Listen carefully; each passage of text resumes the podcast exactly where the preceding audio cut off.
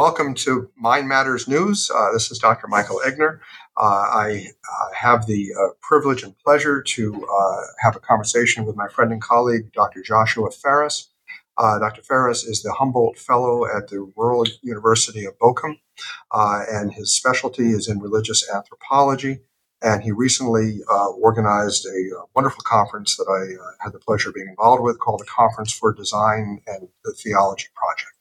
Um, so, uh, Joshua, uh, welcome. And uh, we, we had discussed uh, on our last session the uh, impact of uh, Rene Descartes' metaphysics and his philosophy of mind in our modern world.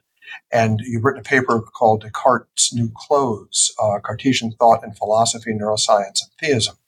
Um, could you shed some light on uh, how uh, Descartes' uh, perspective uh, informs modern neuroscience? Yeah, yeah, thank you. Yeah, so I think um, uh, related to the sort of the uh, contemporary analytic philosophy of mind discussions, there are these um, stamps or imprints that Descartes has has left on the discussion historically that seems to kind of um, the wheel kind of seems to come back around to Descartes once again in terms of the kinds of problems that he's dealing with, particularly uh, what we now think of as the hard problem of consciousness, and uh, relatedly to the solutions that are being offered that are surprisingly looking more and more like Descartes' solution uh, and his um, what many or most think of as a kind of robust or strong substantial dualism, where the, there are these property pairs that are radically distinct. Uh, property bears two different types of substances, namely the body that has spatial extension and um, the mind that is altogether distinct uh, from the body, and uh, whether or not it is uh, spatially located. Uh, obviously, this is a fascinating philosophical discussion. Um, and as to whether or not uh, thoughts themselves are spatial in some way.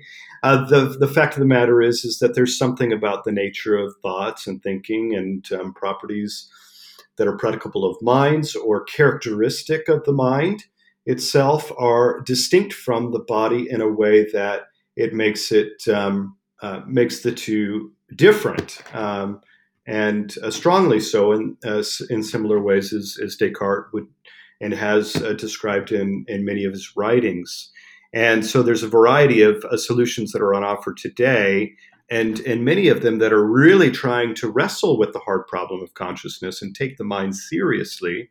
Uh, many philosophers would say that uh, many uh, philosophers, as well as scientists who are uh, scientists of the mind, don't take the mind seriously, and in fact are constantly trying to talk about the mind in ways that reduce it and effectively eliminate the mind or the properties of the mind. And this is something that the philosopher Stephen Priest has talked about when he describes the sort of conditioned paradigm which is um, prevalent in many of the discussions on the mind, particularly the science of, of consciousness dis, uh, discussions that are quite prominent. What they end up doing is um, they end up functioning according to these conditioned patterns of thought that uh, serve or uh, act in a way or intentionally act in a way toward the mind as if it is just this object, this part, this third person thing that we can know about from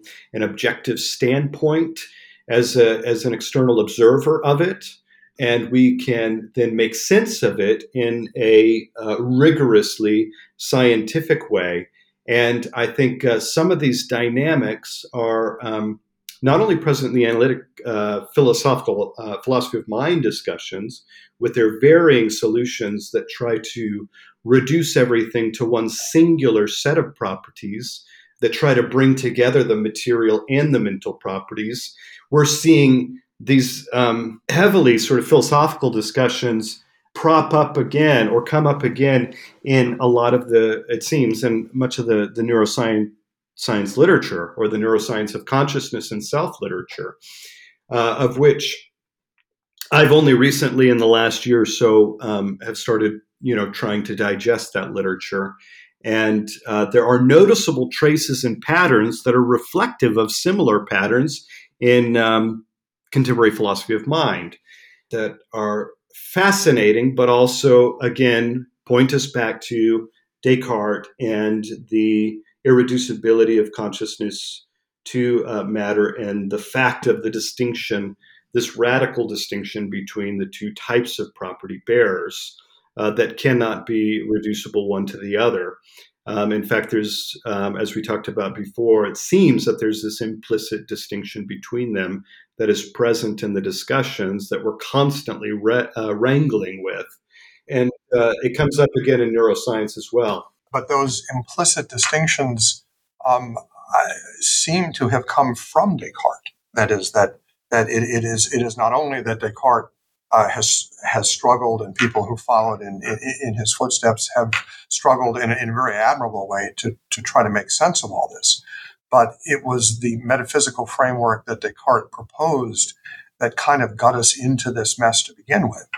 Uh, and, and uh, what, what some people have, have called our modern way of trying to understand uh, nature is, is kind of a, a, a, a mechanical natural philosophy uh, that, that, that, that, that human beings are, are in some sense machines. And we try to find the ghost. We, we, we, we, we try to find what it is in the human machine that accounts for the mind. And of course, Descartes himself believed that animals lacked souls, that they were, they were simply, you know, meat machines. And, but the, the, the philosophers who worked from a hylomorphic perspective um, which uh, many, if not most, of the ancient philosophers did, didn't struggle with this. Uh, this this wasn't a problem for them because, in the hylomorphic perspective, we're we're not machines, uh, and the mind emerges in a rather natural way from uh, the understanding of the human being from from the hylomorphic perspective. Okay, yeah. So I think this is interesting. So there's uh, one way to get at this discussion, and um, going back to Stephen Priest, he talks about these uh, these sort of conditioned philosophies, of which the empirical sciences of consciousness would uh, fall into that category. And he says we we need to experience a kind of deconditioning to open up the discussion um, but by opening up the discussion, I think it's going to lead us back to Descartes uh, and his kind of substantial dualism. And here's where um, I think I think uh, one of the interesting discussions comes in. There are these two sort of common ideas or key features, you might say, that are reflected in um, some of the neuroscience of self and consciousness literature um, that continue to sort of represent themselves, and that is uh, one is inter- uh, this notion of internalism, and the other that's that's overlapping and related is this notion of Cartesian materialism. So internalism is this idea that the properties of consciousness or the min- the properties of the mind, mental properties, are predicable of uh, physical properties themselves or neural properties. And um, so there's this conditioned, you you might say, this patterned tendency uh, from uh, neuroscientists of consciousness to simply look at brain scans and and see in those brain scans uh, when they see certain, you know. Um, spatial regions or neurons firing to see um, mental properties in them and to predicate mental properties uh, to them. Um, but this underlying philosophical question that I think you know Descartes and the Cartesians are right about is that um, there is this sense in which these two don't touch, and we can't simply predicate mental properties of neural properties because what what ends up happening and there's a whole method in here that I kind of spell out in the, the paper that seems um, pretty clear across um, some some of the more popular, prominent sort of neuroscientists of, of the self. It, that specific that, that literature. There's a whole vast set of neuroscience literature that I haven't even, uh, I, and you know a lot more about that. So I'm, I, but particularly those uh, the neuroscience literature that's trying to deal with the self and consciousness. There are these language adoption strategies, these methods that they use in order to systematically sort of excise or root out this sort of Cartesian idea that there are these properties that they are saying are actually predicable of the neural properties and somehow internal to those neural properties. But what they end up doing, they end up saying things that not only become sort of philosophically fascinating, but problematic, I think, from a materialist vantage point, and maybe even from a monist vantage point. Uh, more generally, is that uh, they end up predicating these properties and saying that, hey, the mental property is here at this point, by um, this, you know, sort of me- doing brain maps and doing sort of neural connection maps and saying, hey, the, the, the mental property is here at this point, but just not in the same way that the neural property is here at this point. And um, so there's this kind of mysterious kind of um, magic trick that they end up doing. And then there's this whole elaborate sort of language adoption strategy so that they can root out speaking about minds as if they are actually minds with these distinct types of properties that are already implicit in our discussion about the, the brain and the, the, the, the mind itself. And so I think that's problematic. This notion of internalism, um, this, this predication of mental properties to the neural properties themselves, simply because, say, maybe there's a causal triggering or there's some sort of trigger in uh, the neural map that seems to bring about or causally bring about certain mental ideas or uh, experiences or, or feelings or things of that sort that that means that that somehow they are identical they're reducible they are somehow even even even spatially present there if they are spatially present which i'm not sure about they're certainly not spatially present in the way that uh, the neurons are spatially present and can be quantified. Uh, if they are present, they have to be there present in a different way, which becomes um, interesting and mysterious. It's difficult to, to say that a, a mental state uh, or a mental entity could be spatially present because of, of, several reasons. One is that we, we never refer to the location of a mental entity in a way that matters. That is, that you know, Einstein didn't um, distinguish uh, E equals mc squared uh, from when he thought about it in Berlin as opposed to when he thought about it in Paris. Uh, there's, there's, there's, there's, the location doesn't seem to play into mental entities in the same way as it does to physical entities. The uh, we'd spoken in, in our last uh, session a little bit about uh, eliminative materialism, for which I have a great deal of disdain However, my disdain is because it's materialistic, not because it's eliminative. Uh, I really think that if a materialist is um, consistent in his metaphysics, um, he has to be an eliminative materialist because you, you, you can't have mind in a materialist metaphysic. It just doesn't work. Um, how do you feel about eliminative materialism uh, as, a philosophical perspective? Oh, I think it's um, yeah. How do I feel? I feel awful about it. I think it's awful. I think it's terrible. I mean, I think, um, but I, I, mean, I think in, in, in arguably many of the, um, and J.P. Moreland brings this out in some of his works in philosophy of mind. I think many of the other sort of reductive uh, physicalist solutions end up at the end of the day, they just become eliminativist and in what they do to the mental properties themselves. They they end up uh, uh, not capturing or saving uh, the reality of mental properties themselves. But this is, I think, in in many ways, um, in the examples that I use in the paper, many of the neuroscientists of of the self and consciousness are uh, whether they explicitly say it or not, or even whether they know it or not, they end up adopting a kind of eliminativist approach to mental properties in practice. And um, uh, one of the key examples that I cite, and I, I think not an unimportant example, is is from uh, the famous um, neuroscientist Shaun Gallagher, who's written on self and consciousness from a neuroscience, I guess you call it neuroscience perspective. He and um, Kai Vogeley, I'm not sure if I'm pronouncing that name correctly, they um, begin their article ironically in this place where they say, look, we want to get back to a kind of science, you know, an objective science of the matter concerning matter. I'm using that in a non-technical way. Uh, a, a, te- uh, a, scientific um, understanding of the self and consciousness, and we want to get back to something that's more objective that we can rely on and and so what they end up saying is well there's ways we can do this and we're gonna we're gonna we're gonna lay out or map for you how we can do this as neuroscientists that that will give us more objectivity and certainty about these things and then um, right up front they say well this what this means we're not doing is we're not doing metaphysics we're not doing the nasty sort of religious uh, theological stuff that uh, you know some people are doing when they talk about souls and stuff like that. It's like a fish saying that that that, that, he, that he's not swimming. I mean, you're you're sort of living in this ocean of metaphysics, and even the denial of metaphysics is metaphysical. So there's no way around it. Right, right. Yeah, it, it's fascinating. Um, the kind of delusions.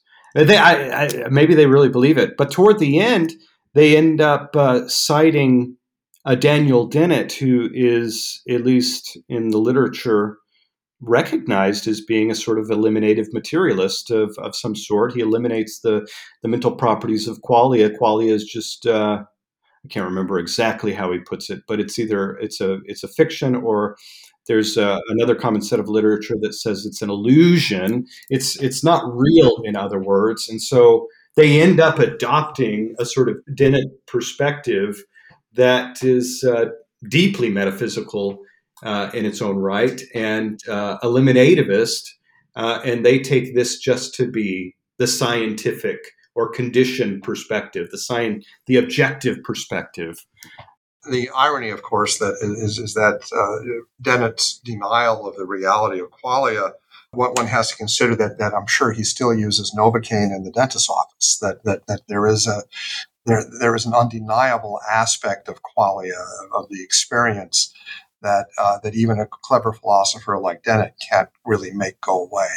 Uh, you know, pain still hurts, and uh, uh, it's it's not an illusion. That's right. Yeah, it's kind of hard to believe when you're listening to him talk about these things. It's hard. It's hard to believe at one level that he really believes this. The uh, but I I do have some respect for eliminative materialists in the sense that I think that they have thought deeply enough about the philosophical contradictions or the logical contradictions inherent to materialist philosophy that they that they have to jettison something uh, and they're so wedded to their materialism that they won't jettison that so they jettison the mind instead um, but my problem with Descartes, and it, it, it's it's a problem that goes very deep for me, is I think he caused it.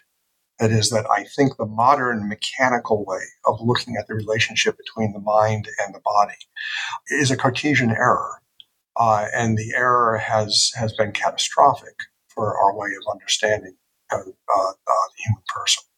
Uh, so I, I know Descartes struggled mightily to try to overcome this, and people who followed in his footsteps do the same. But it's a problem he caused. Uh, and um, uh, so I, I, I, really think that getting back to the hylomorphic under, understanding of reality, of, of, of, of matter uh, under, understood as um, uh, instantiation rather than as extension in space, and uh, form understood as intelligibility, uh, is the best way to get at this, you know, that the soul is the form of the body. It solves a lot of problems. Yeah, that's um, that's interesting. I, I, I, I'm not sure which direction we should take this. One thing I would say is this: I don't want to give too like I, am not prepared to give too um, strong of a critique of of hylomorphism at the moment. I, I'm not inclined in that direction just because I, I still to this day, years ago, I was a, a sort of Thomist dualist of a sort.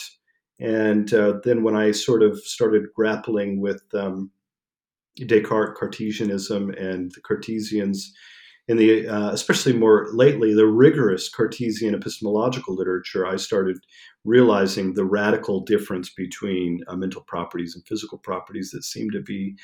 It seems now to be undeniable to me, um, and and and that creates well you might say it creates problems it, it certainly creates a sort of radical sort of epistemological dualism that is because of Descartes is unavoidable. Um, there are just at least at least two different ways of knowing that are, are, are radically distinct and and one can't really say much about the other um, in particular um, all these things that we're dealing with if we were to recognize what was so clear in descartes we would realize that neuroscience in some respects has little to say about the actual mental properties themselves and what we can know through um, various um, mental ways of knowing through uh, experience and through first person um, reports and first person ways of knowing. Well, it seems to me that, that, that what neuroscience can say about the mind body relationship is wholly um, correlation. That is, that a neuroscientist can say that there's a certain pattern of neuronal activity that correlates with a certain kind of mental activity. And, and that's perfectly valid. I mean, that's that's that's there's, there's nothing wrong with that, and that's that's that's good science. When scientists attempt to um, address causation, they are immediately into metaphysics. That is, that you you, you can't escape that. And um, if you're attempting to address mental causation or uh, mental effects from physical causes, you couldn't pick a worse place to start than Cartesian philosophy which separates the two as completely different substances and then makes up a story about the pineal gland. Uh-huh. I mean, it, it is it is such it is wrong in so many ways that if one tries to use that metaphysical framework, you lose from the very beginning. You, you, you can't explain causation, mental causation. So, uh, neuroscientists, I, I encourage, have at it. You know, correlation is a fascinating thing, and that's where all the good neuroscience takes place is, is in documenting correlations between brain activity and, uh, and mental states. But once you get into causation, you're into metaphysics, and we need better metaphysics than we have right now. Yeah, I, well, I yeah, I'm not sure if I see the problem of um, sort of the Cartesians um, and and what they're uh, what they're proposing in terms of of causation. I think there there there is an interesting, um, and I, am I, I think uh, you're getting at something else, and I'm I'm trying to understand uh, understand it. But there there is an interesting sort of inclination or disposition in the literature, philosophy of mind literature. David Skrbina, a philosopher of mind, raises this in one of his um, articles in uh, a collection called Contemporary Dualism, edited by uh, Andrea Andrea Lavazza and Howard Robinson, and he argues that there is materialism is wrongheaded, right? He's he's clear about that because of the nature of of qualitative experience and and and um, maybe some other things he would grant that are um, not accommodated on any sort of materialism or physicalism. But um, dualism, he says, is problematic because, well, because there seems to be this um, this this underlying intuition that mental properties and physical properties are somehow uh, unified in a in a sort of monistic way, and so his intuitions lie with monism, even though he's radically convinced that materialism is a is a non-starter and it doesn't adequately account for uh, phenomenal quality and, and things of that sort. It doesn't take the mind serious enough, and so we need something like a monism. And so I I wonder if these these are probably where your motivations lie um, with him. Now he goes in a more um, panpsychist direction but um, not hylomorphous. But um, but he certainly has that sort of intuition that these things are united in a way that Descartes separated, and we need to get back to the unity of the mental and the physical properties. And it seems to me that, um, yeah, I mean, it just seems to me that at, at the, the most foundational, basic phenomenological level, the very eh, this is this is something interesting in the case for dualism pointed out by Richard Fumerton that I think is really fascinating. And he's making a Cartesian case here.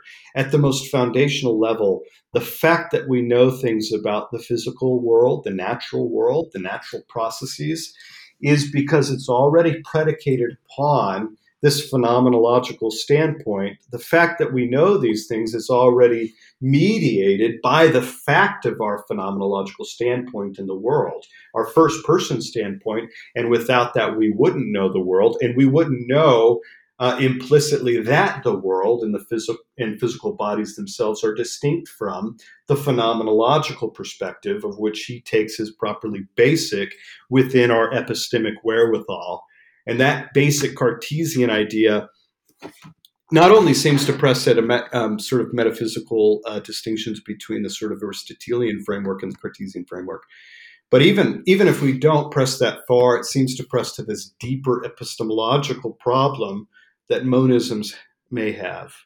The, the of, of the of the various monistic ways of understanding the mind and the body, and I really do think that the correct way of understanding will be some kind of monistic perspective. Um, I, I, have uh, quite a bit of sympathy for idealism, particularly for for a, uh, subjective idealism of Berkeley. Um, and in modern philosophy of mind, idealism is often kind of left out. Um, and h- how do you feel about the uh, idealist way of uh, understanding mind and body? Is it a real option today? Yeah, so I think like um, yeah, the sort of subjective idealism, sort of Berkeley's idealism, I think is really uh, is really compelling and and it makes a lot of uh, sense and does a lot of work for us philosophically, and it, it certainly. Um, there, uh, on the other side of the causation problem, um, from this sort of more epistemological issue, on the other side, the this sort of uh, philosophical problem of causation, if there is a sort of interaction problem, which I, I go back and forth. I don't. I'm not sure that there is really an interaction problem. Most people think there is an interaction problem if you if you affirm or assume dualism, a, a sort of substantial dualism of, of Descartes' sort. Um, and uh, if there if that is the case, then I think idealism is a much better solution in dealing with the interaction problem between these two radically different, distinct types of substances. I think idealism does a lot of work for us. I think it's elegant. I think it's beautiful. I think theologically it's beautiful because it points on Berkeley's understanding, it is simply God's mind communicating to us. And so everything that occurs in the world has a sort of integrity already built into it by the divine mind. And so that's beautiful and elegant. Um, it, it, at one level, epistemically, it, it still is dualistic for us because we're still interacting phenomenologically with the world that we um, and there is at least this empiricist well berkeley was an empiricist there's this empiricist impulse that uh, again going back to richard Fumerton that he picks up on that uh, there are these two radically distinct ways of knowing that for us cannot be um, traversed uh, or solved. Um, I mean, at some highly theoretical way, we might say, well, they they are resolved in the divine mind, but for us, like Berkeley was still working with, it seems to me, this sort of implicit dualism that um, Descartes made so clear between these these distinct types of properties, and uh, that uh, implicit mind body dualism is still present in in Berkeley, um, but the metaphysics there obviously is is is different, but it's I idealism is one of those things that it's hard to um, it's hard to critique and, and come to any sort of definitive conclusion about whether or not it's uh, its metaphysics are right from an epistemic vantage point. I'm still um, sort of in the sort of Cartesian world. Sure. My own perspective is sort of drawn from science, just that that's sort of where I professionally kind of came into these philosophical questions. So I, I instinctively, for better or worse, tend to think of it in terms of what how does science inform our understanding of metaphysics? And I came to Thomistic dualism because in neuroscience, I believe there's a very, very clear distinction between causation of abstract thought and causation of concrete thought. That's a huge topic that we could go into, but there are lots of experiments in neuroscience that show that uh, brain activity vis a vis concrete thought correlates very closely with the concrete thought. With, with uh, by concrete thought, I mean of perception and memory and sensation and things like that, where you're actually perceiving an object. Whereas brain activity correlates uh, very poorly with abstract thought, uh, and that falls right out of the hylomorphic Aristotelian Thomistic way of understanding the soul. So that struck me as being very powerful evidence in favor of the hylomorphic perspective. The idealist perspective, I think, falls very powerfully out of modern physics, particularly quantum mechanics. Um, many years ago, I was taken back. I mean, it just took my breath away when it was pointed out that there's no such thing as an individual electron. That is, that, for example, when, when, we talk about the mass of a subatomic particle, like, uh, like an electron, we don't talk about the average mass. Like, it's not as if you measured the, the mass of 100 electrons and took an average. There is only one mass, and electrons cannot be distinguished from one another. You can't put a label on a subatomic particle and follow it around and know it's the same particle a minute later. And that's quite astonishing.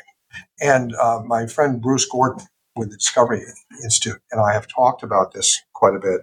And Bruce is, is, is an idealist metaphysically. And um, he points out that when you look at the basic structure of matter, when you get down into quantum mechanics, it's all equations. That is, it's, it's not hard little balls flying around.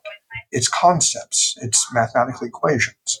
So I think at the most rudimentary level, existence itself is an idea. And even mass itself, like that comes in with the Higgs boson, is still expressed mathematically. So uh, the way I tend to think of it is that um, I think idealism is true. I, I think idealism is, is, is, a good way to look at things. I think all of creation, including us, are ideas in God's mind, but God's a Thomist uh, God, that is, that God structures his ideas in creation in a way that was best understood from the Aristotelian Thomistic perspective. That's my own take on things. Yeah, well, I'm I, again, I'm very sympathetic to idealism, and and for the the, the, the reasons you point out in terms of um, at its base level, what, what do we have in physics? We, I mean, uh, Bruce Gordon has argued in a couple different places that at its base we have information that's predicable of a mind, not um, hard bits of matter or particles all the way down, um, or even particles that are um, mere uh, sort of material. Um, at some fundamental level, there is information, and um, that presupposes a mind. And I, I think um, that's very hospitable in a sort of Cartesian frame uh, particularly because of his Augustinianism. I think Augustine was an idealist of a sort, but he was different, a different kind of idealist than than Berkeley was. I mean, he was obviously more of a rationalist in, in his inclinations concerning uh, ideas that exist in the world and frame and shape the world. Um, and so a different kind of idealist, which I'm very sympathetic to. And I think, I think arguably Descartes could be there as well. Uh, that would take a lot of historical work. Obviously, we won't, we won't go into that, but I think it, it's, um, it's a hospitable place for idealism at that level. I think what um, you're pointing out about the tensions within Cartesianism are um, maybe his overall system is uh, globally is uh, problematic in that way. Um, but I think more at a local level in terms of the mind and the body relationship, and and um, possibly the interaction problem that there there seems to be these these problems, these insuperable problems that we can't get around if we are Cartesians. And I think uh, it's certainly maybe not as Ironically, at one level, it is, I think it is intuitive because there are these radically distinct types of properties. But at another level, you might say it's not intuitive because there, there are these types of um, properties that the Cartesian is assuming um, that makes it problematic. Uh, but um, I think there is some, and uh, Cartesians will often make this sort of, uh, give this sort of response. I think they will say that there's often this assumed sort of intentional um, understanding of, of matter on the Cartesian system that makes makes it such uh, makes makes that uh, that sort of creates a problem for the Cartesian. That the Cartesian says, no, there's no problem here. Uh, it doesn't exist. There is no interaction problem. There are these two distinct types of properties, and that's fundamental to our epistemic wherewithal, and that's where we begin. And but to presume that there is some sort of interaction problem because there are these two distinct uh, types of substances, well, that's presupposing a problem that it's not clear that there is a problem. I think the interaction problem can be solved in a, in a rather straightforward way uh, in the sense uh, of Aristotle's four causes. That is, that if, if, if you think only in terms of material and efficient causation, yeah, then you have a problem. Then you have an interaction problem with a mental substance and, a physical substance. But if you think in terms of formal or final causation, you can, you know, you, you can understand how, you know, the, the formal cause doesn't doesn't involve things bumping against one another in a kind of a Newtonian way. Uh, the problem, though, is that what that means is that in order to solve the interaction problem, you have to be a hylomorphist, which sort of takes you out of the Cartesian world. So I think Descartes needs Aristotle to solve his interaction problem, but his metaphysics is, is a denial of Aristotle. So um, that, that's why I, I think his metaphysics is so deeply misguided, is that it takes away the tools that are necessary for even Cartesian metaphysics to work. I'm not strongly committed, but I, I, I, I don't see the uh, interaction problem. I see uh, if there is an interaction problem, as as one Cartesian has put it, it's a problem for all. Um, and if it's a problem for all, then it's a problem for none. Within the framework of Cartesian metaphysics, how is it possible for a mental substance or a soul substance to interact with a material substance? I I I I, get it at one level, but I I don't. Yeah, this is. I don't feel the push of of of of having to reconcile the, the two. There's just this there's just a singular relation between the mind and the body itself, and that's where that's just where we begin. I mean, I, I, I struggled with the interaction problem, and by the way, I'm, I'm not completely opposed to substance dualism, mainly because I think it is by far the best metaphysical framework for understanding near-death experiences. Yes, and various mystical. I mean, it's it's you know it, it, that screams substance dualism. So um, I, I hope idealism will rescue me in that in that respect. But um, but yes, so substance dualism I don't think is completely wrong-headed. I think there's a, a large body of science that gives it some credibility. But I struggled with the interaction problem because I do think it's a problem, and I realize that the Aristotelian four causes is the only way I can think of to solve it. But as soon as you invoke Aristotelian four causes, you're into you're into a hylomorphic metaphysics uh, which kind of takes you out of Cartesian dual, uh, Cartesian physics. So I can't solve the interaction problem without denying the validity of, Cartesian, of, of Descartes' understanding of the world. Yeah, I mean, I think um, I, Descartes' dualism actually, at one level, does um, press up against a kind of idealism. So there is a unity there, but that's um, that's a deeper metaphysical issue I think I, I, I, do wonder if I would like to see someone um, work on this. Well, actually, my friend uh, who uh, was this, uh, the irreducibility of human personhood. He's a he's a hylomorphist himself. He's um, he's inclined in the idealist direction. I would love to see hylomorphism worked out in explicitly in an explicitly idealist way from my vantage point, I think actually Cartesianism works quite well with uh, aversion at some fundamental sort of at some metaphysical level.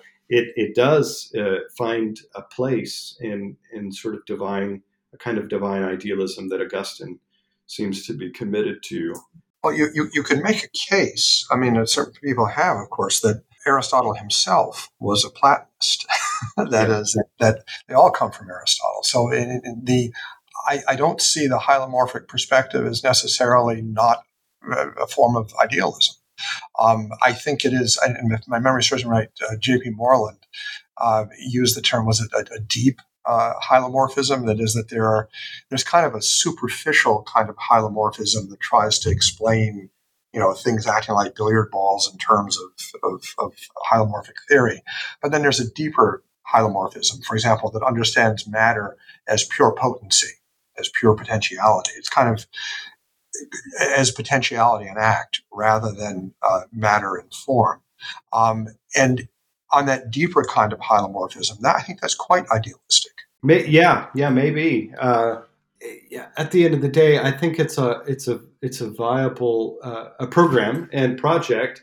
I think it's um, I, I, think uh, because of well because of the radically distinct natures of substances that um, furnish a ground for uh, uh the separability of the person from the um, from the body itself. I think Descartes' dualism does a better job.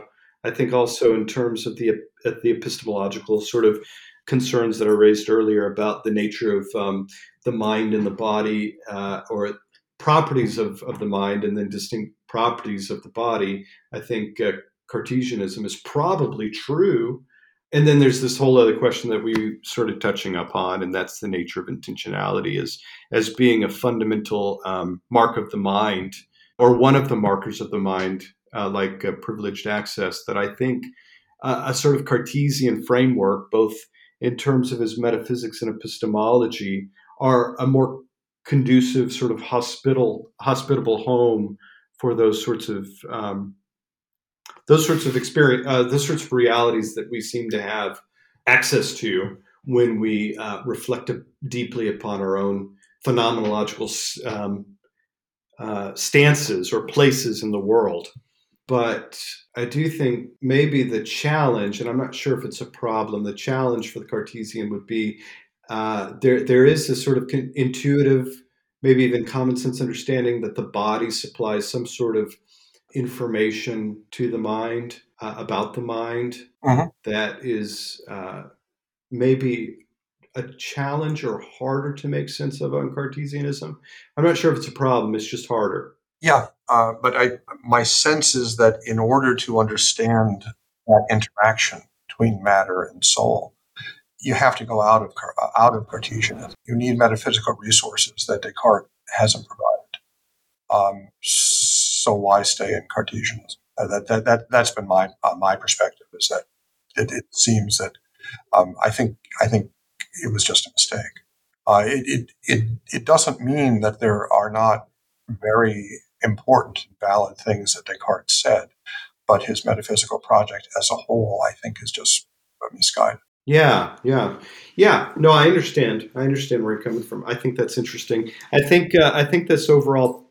I would. I, I'd be interested to think or hear what you think about sort of the theistic implications from Aristotelianism, because it seems to me that sort of the Cartesian framework um, or the Descartes framework that he's coming from, which is very Augustinian, provides us with a really nice, attractive way of thinking about the sort of what is fundamental or foundational to the world that has implications for theism itself. And uh, I think, um, I mean, I'm I'm inclined in that more Augustinian, even Platonic way that Descartes was um, in contrast to sort of the Aristotelian framework that I think even John Calvin was. He's inclined in these ways more so, and I think um, I think that's an interesting uh, line of, of, of research and exploration. Yeah, I, I think what Descartes got right was his Platonism. I think Platonic, the, the, the Platonic framework, I think, is basically correct. And so I think what Descartes got right was the extent that he was a Platonist. Uh, but I think he got a, a, lot wrong and got a lot misguided. And uh, so, I, and, and, I think Berkeley, uh, as as people who come at the metaphysics from a, a, Platonic standpoint, was much closer to the truth. Uh, and uh, it, what, in some sense, what I really reject is is mechanical philosophy, is an understanding of nature and of living things as as uh, machines of some sort, and uh, I think that's extremely misguided. Do you do you think that um, uh, some Cartesians are, argue for this unavoidable sort of Cartesianism, this unavoidable Cartesian cogito that we've talked about or talked around, and do you think that uh, Aristotle's perspective Well, let me step back. I, it seems to me that the cogito uh, that Descartes uh, develops, especially in the meditations, leads him very quickly to the conclusion that God, um, the soul and God are so intimately tied together in his framework and his thinking. And, and really, he, he just really looks Augustinian here in terms of how he, uh, especially Augustine in, in the confessions and things, that I think, um, uh, how do we get at the soul? We get it through the cogito, and that cogito is um, a clear and distinct idea that we have about the nature of, of the mind itself and the properties that minds have uh, that are characteristic of it that signifies or points us directly to God, something like what J- John Calvin in his Institutes picks up on at the beginning of the Institutes. He starts having this reflection.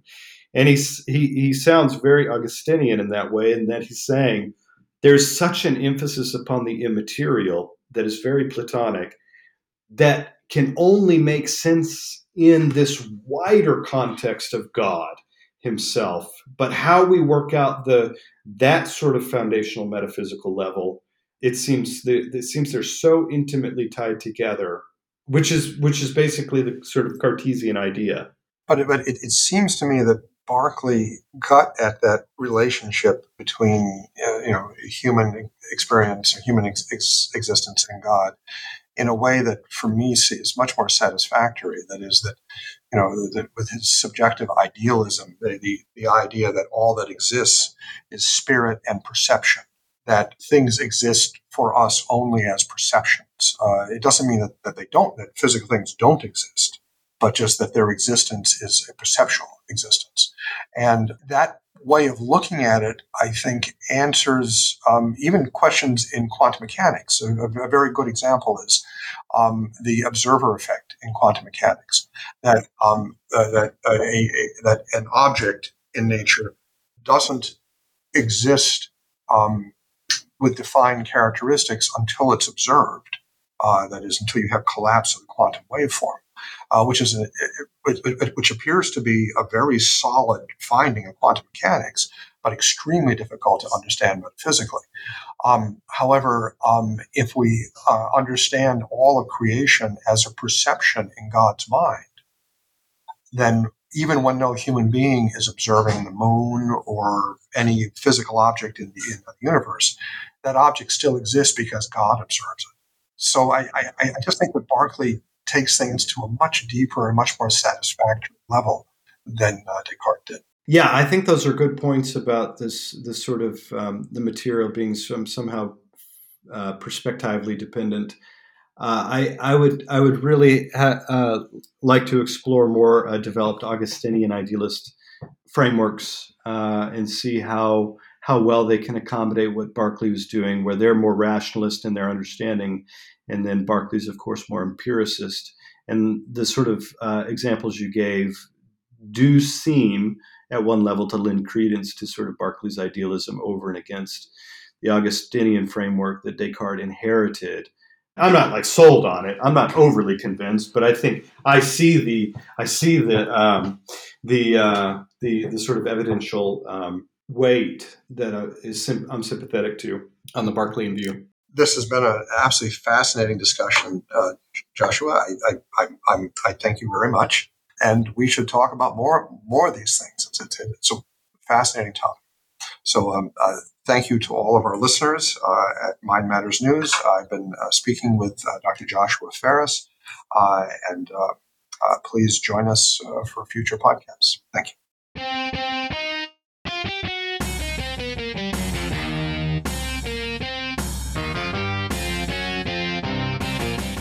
This has been Mind Matters News. Explore more at mindmatters.ai. That's mindmatters.ai. Mind Matters News is directed and edited by Austin Egbert. The opinions expressed on this program are solely those of the speakers. Mind Matters News is produced and copyrighted by the Walter Bradley Center for Natural and Artificial Intelligence at Discovery Institute.